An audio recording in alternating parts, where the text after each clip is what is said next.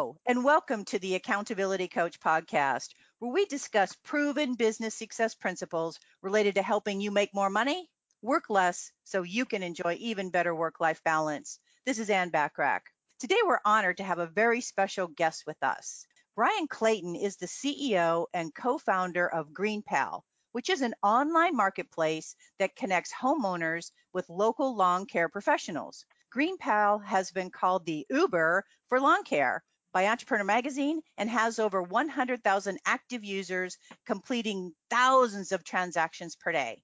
Before starting GreenPal, Bryan founded Peachtree, one of the largest landscaping companies in the state of Tennessee, growing it to over $10 million a year in annual revenue before it was acquired by Lusa Holdings in 2013. Welcome, Bryan. We so appreciate hey, great you being, to be here. we so appreciate you being with us today. Let's start with some, I guess maybe even a deep question here. I'm going to start, you know, let's just get to the point. Tell us what specifically was the single most important activity you did to go from zero revenue to let's call it decent profitability and how long did that take you? Yeah, great question. So in both businesses that I have built, uh, from scratch. Uh, I would say it's just a relentless focus on improvement. Uh, the Japanese call it kaizen, and it just means looking at whatever it is you're doing, the product that you're making or the service that you're selling, and just relentlessly making it better and better. In the early days, you kind of have to do that to survive, but as you get a little bit of momentum going in your business, big or small, a lot of times business owners will get will get a little lazy and they'll just kind of coast along. But if you do that, the marketplace is going to punish you. You're going to always have to make your product better and better and better, faster, what cheaper, higher quality, more reliable, whatever it is, because somebody is always going to be competing with you. And, and like Mark Cuban says, you have to work like somebody is in a garage who wants to take it all away from you. Because the reality is there is somebody who's going to take it away from you if you're not making your product better and better. So the key here for me was, and I just got chills on it, was relentless focus. Exactly. Yeah. So you had to be just constantly thinking about, hey, how am I going to make this better? You know, tomorrow, the next day, next month, next year, to be on top of everything.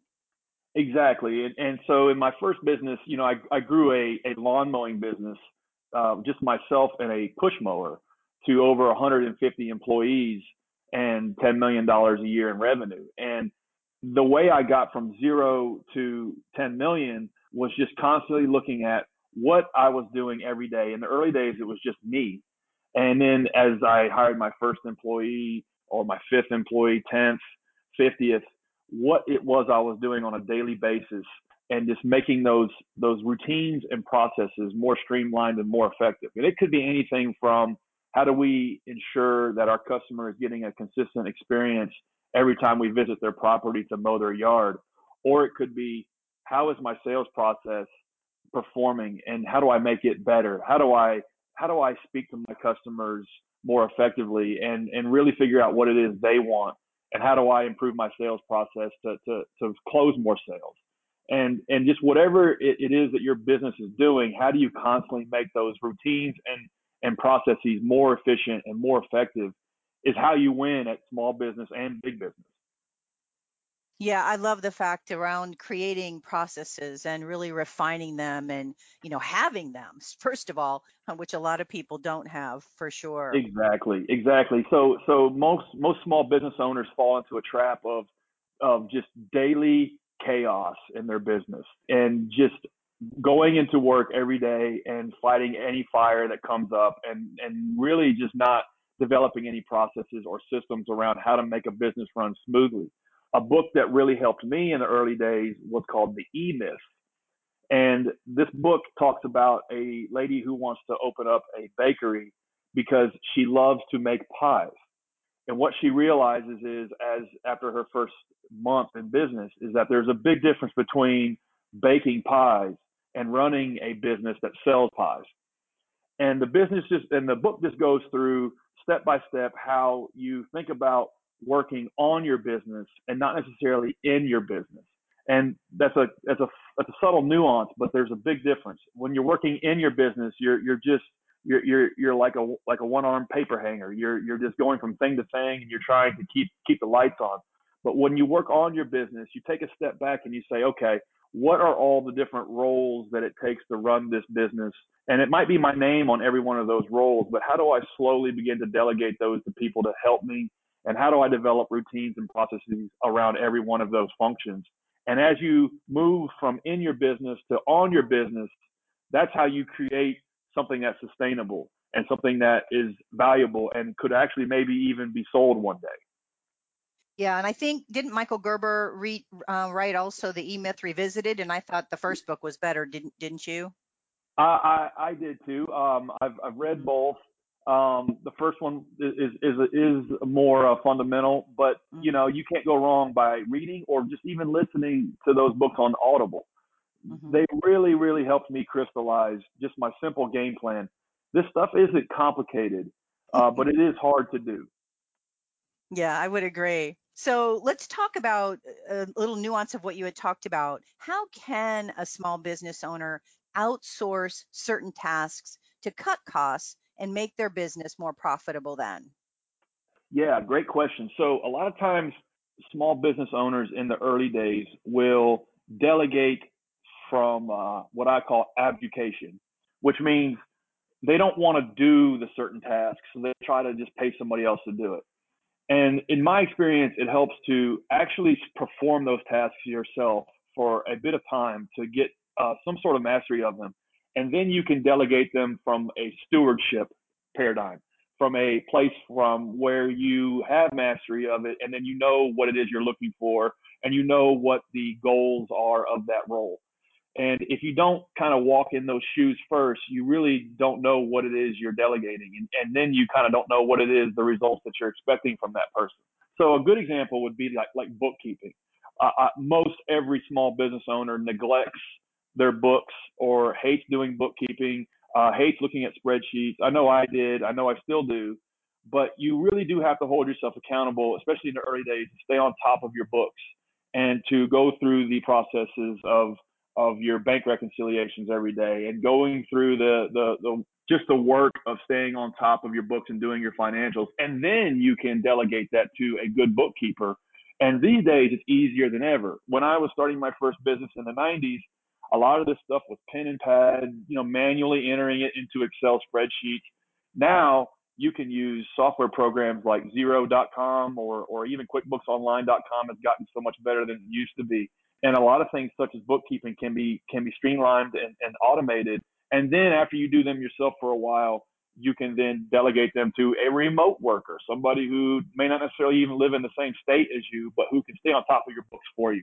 And you can apply that kind of playbook to a lot of things whether it could be uh, sales or even somebody answering the phone or just some of the routine things day in and day out that it takes to run your business after you do them a while, you can develop the playbook and you can then delegate them and understand, okay, this is the role.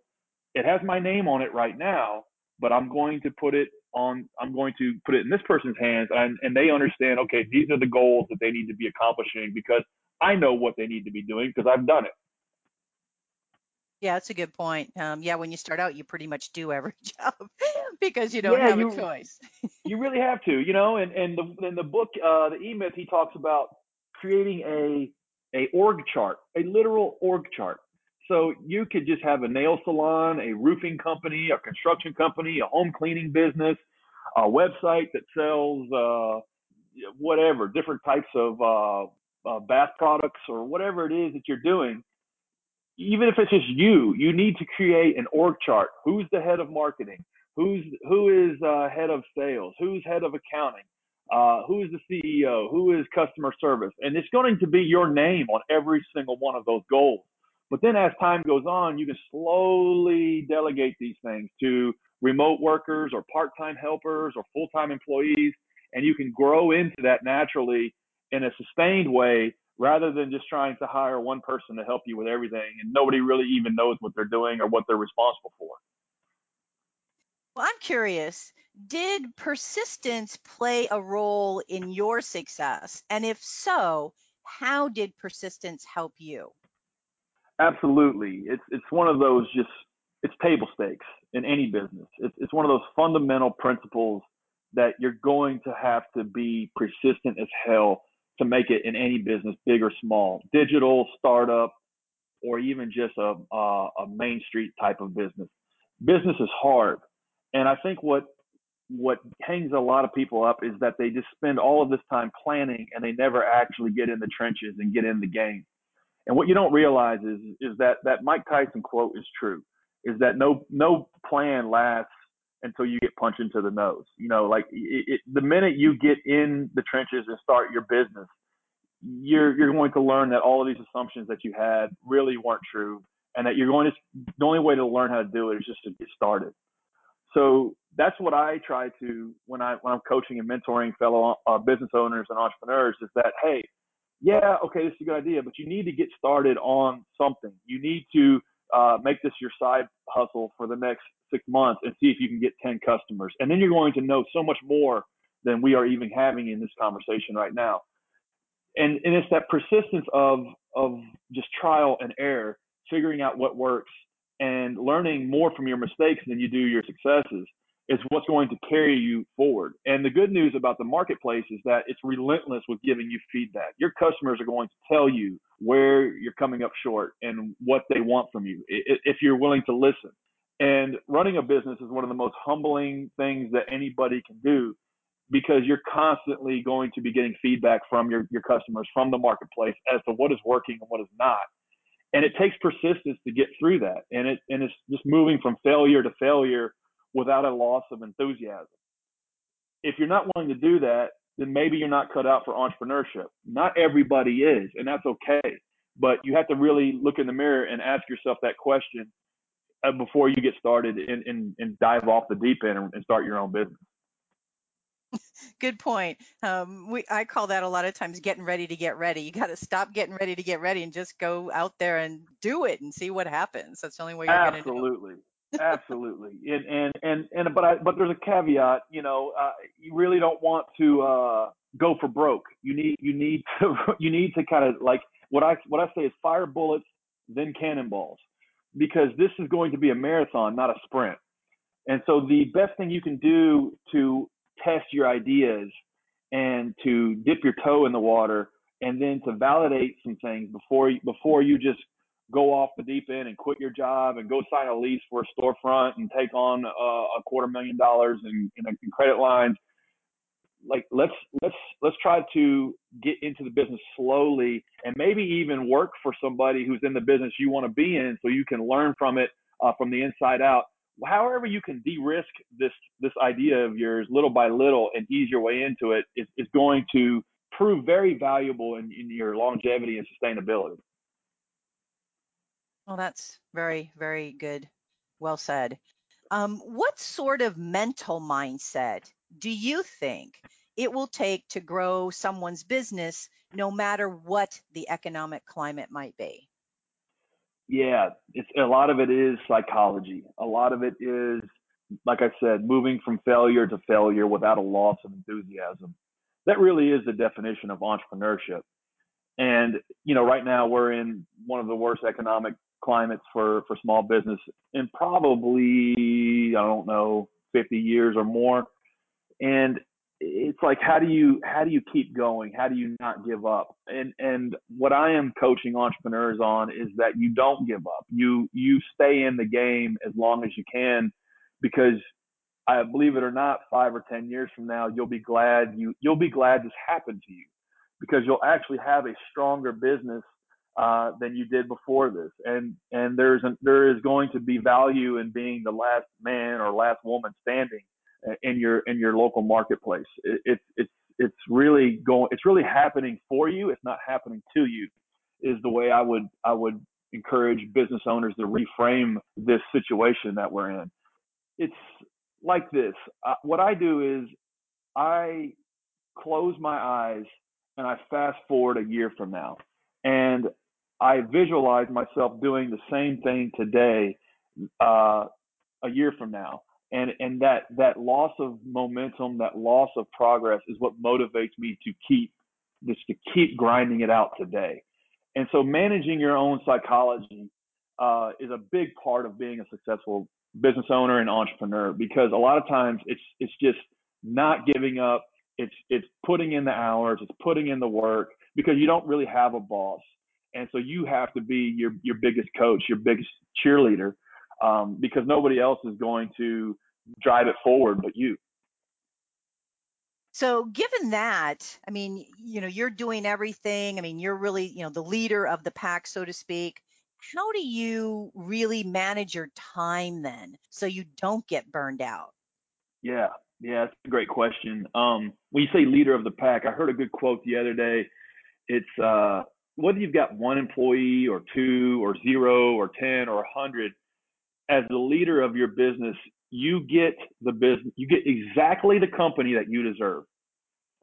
So a lot of times business owners will say, "Ah, oh, my employees are so ungrateful or they're so unreliable or man, they're always just have bad attitudes and they're always asking for raises."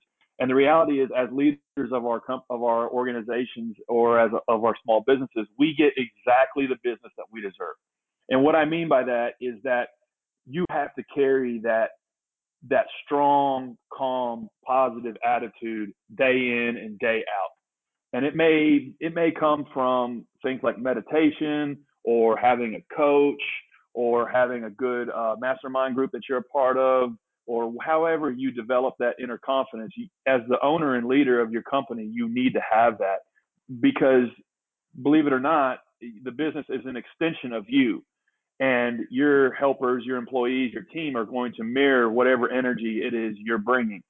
So you have to maintain that and and be the biggest cheerleader for the company, uh, or or else you know it's going to mirror whatever attitude it is that you have, and and that's something that I've struggled with uh, uh, for a very long time running my businesses. It took me too long to learn that, but if it's one piece of advice I can give people listening to this is that be cognizant of your your company, your team members are going to mirror whatever energy it is you're bringing.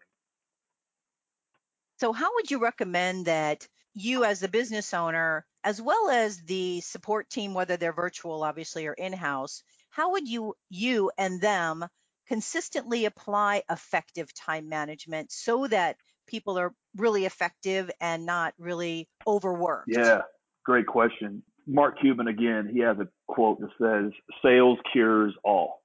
it, it, good sales numbers going up and to the right can can cure a bad culture sometimes. It can cure it can make attitudes better. It really can. So how do you how do you manufacture that momentum?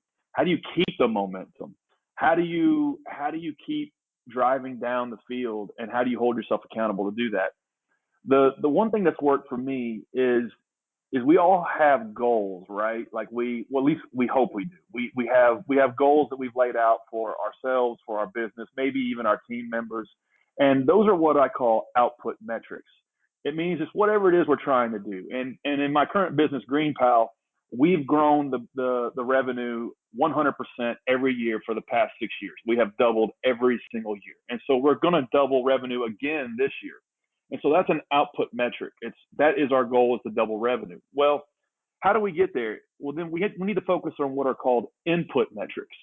It's all of the things that we have to do on a daily basis to get to that goal. So output metric is the goal, input metric are the things that we're measuring on a daily basis. And so let's say if we want to double revenue, how do we do that? Well, we got to double traffic to the website. Okay, how do we double traffic to the website? Well, we need to create more content. Uh, how do we create more content? Well, our content writers need to write more more blog posts about these certain things. Okay, who's going to do that? Well, I'm going to do a little. This person to do do a little okay, how much per day are they going to need to do? Well, probably going to need to write an article every two days. Okay, well, then you're responsible for writing an article every two days. That's an input metric.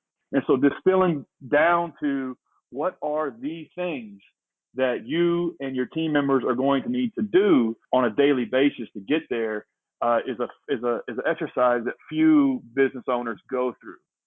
Then holding everybody accountable to, to actually did they get these things done is, is another thing that can be uncomfortable, especially for new business owners. The way we do it is we have weekly stand ups. So every Monday, all of our team members get up and talk for about five or 10 minutes about what their objectives are for the day, for the week, what they got done last week, what they didn't get done, and why. It holds everybody accountable. And if you're totally a virtual company, you know, and that's getting more and more uh, the case these days, you can do that on a, on a all hands on Zoom, and it really holds everybody accountable to the rest of the team that they're doing what it is they need to be doing. Oh, I love it. I love all that uh, camaraderie, teamwork. It really makes everybody, I get, I think, have ownership of not just Absolutely. their position. Absolutely. You know, one of my favorite series uh, on HBO was called Band of Brothers, and and and you know, a lot of times business is, is like that. A lot of times it's just the benevolence to your teammates that gets you through a lot of the lows, and it, and that is what causes you to take action because uh, you don't want to let your team members down. And if you're, you're being held to account and your team members are crushing it, you're going to crush it. And so that energy kind of matches you and, and, it, and it manifests itself in, in the people that are working beside you if you're sharing these things on a weekly, continual basis. How do you, Bryan, maintain your focus on really your high payoff activities? Yeah, like the high leverage stuff, right? You right. know, we uh, it's so easy to conflate urgency with importance. And what I mean by that is all of the emails, all of the customer support tickets, all of the inbound that you're getting, there, a lot of these things are urgent, but they're not necessarily important. And the it, what the the paradox is is that the high leverage things like planning, strategy, developing better systems, refactoring code if you have a website, or looking at your processes and tuning those, making those better. Those things are important, but they're not necessarily urgent. And so a lot of times business owners, we just get stuck in the in the urgent but not important box and we're just spinning our wheels. And what we have to hold ourselves accountable to is at least a third or half of our time during the week. We need it we need just to take time and, and be on the business, not in the business. And we'll look look at those things that are important but aren't necessarily urgent. And if you can move into that high leverage paradigm if you can stay there as much as possible, it takes care of a lot of these things that just pop up over and over and over again. In the early days, it's really, really hard to do because you're just you're running around with with your hair on fire. But if you can slowly, week over week, try to spend more time in the box of important but not necessarily urgent, that's how you build a sustainable business. Oh, I love it. That's for sure. Hey, if somebody wanted to get a hold of you or or what you do or anything about your organization, how would they do that or what would you suggest they do? Yeah, so anybody that is looking to just not have to mow their own yard or if their yard guy or girl doesn't show up anymore, which is quite often the case, they can just download GreenPal in the App Store. They sign up, they'll get five free quotes and they can hire somebody in less than a minute to come mow their yard. It's kind of like Uber for lawn mowing uh, anybody that wants to reach out to me, the best way to reach me is is on my email. I respond to all emails. Uh, Bryan at yourgreenpal.com. When you email me, just try to put me on second or third base on the email, whatever it is I can help you with, and uh, and and I'd be glad to respond. Oh wow, that's really appreciated for sure. So if they wanted to get the quote though, can you give the URL for that, please? Yeah, yourgreenpal.com. Okay, awesome. And Bryan is B R Y A N for his email. So it's bryan at yourgreenpal.com, correct? That is that is correct. Awesome. Well, I appreciate your insight today. It's super informative. And I think a lot of us, including myself, I took a page of notes while you were talking. So I really appreciate the insight that you shared. And hopefully, other people will take heart and start implementing some of the things that you talked about in their business. Thanks again for hey, your time. My pleasure. Had a lot of fun. Well, my hope for our time together with Bryan is that you got value and an idea or two that will help you be even more successful professionally and personally.